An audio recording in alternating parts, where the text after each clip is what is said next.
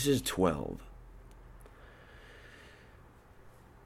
One time, she turned into a horse in the middle of an argument.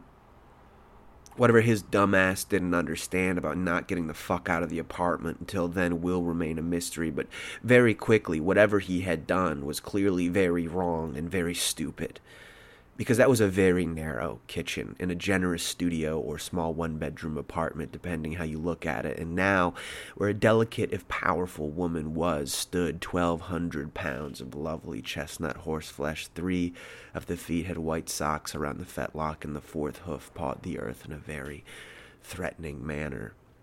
She started snorting and tossing her head back and forth, and this place is way too fucking small to be standing here with a horse. She started rearing, and a forehoof delicately clipped him across the brow, which of course began gushing blood, because brow, even superficial face cuts, do that. But Still, he tried to put a hand on her withers, which was very stupid because her big shiny neck knocked him sideways and he had a bruise for a few days because she bit him pretty hard right over his kidneys on the left side. And very quickly he realized he was going to be crushed here against the tile countertop she had actually stepped on one of his feet and he was pinned there. So, yes, the situation had that, oh fuck, they weren't kidding about the undertow quality to it. And he tried to remember to be calm, the same way you're supposed to when you're being choked out and looking for the escape. He leaned a shoulder against hers and firmly leaned into her, and she stepped off the foot so he could escape. But there was this new concern of getting far enough away from her that she would be able to kick him because she kept following him as he backed to the door just a dozen feet away,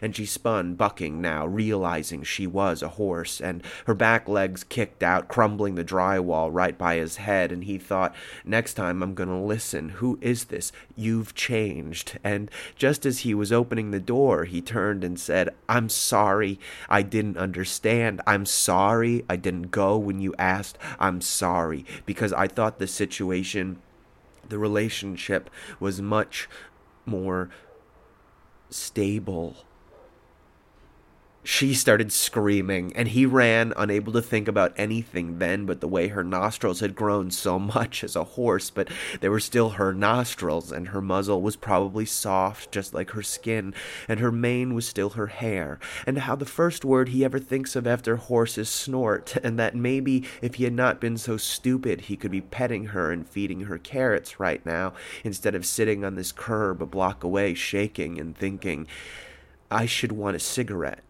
because I'm a cowboy and this ain't my first rodeo. Mm.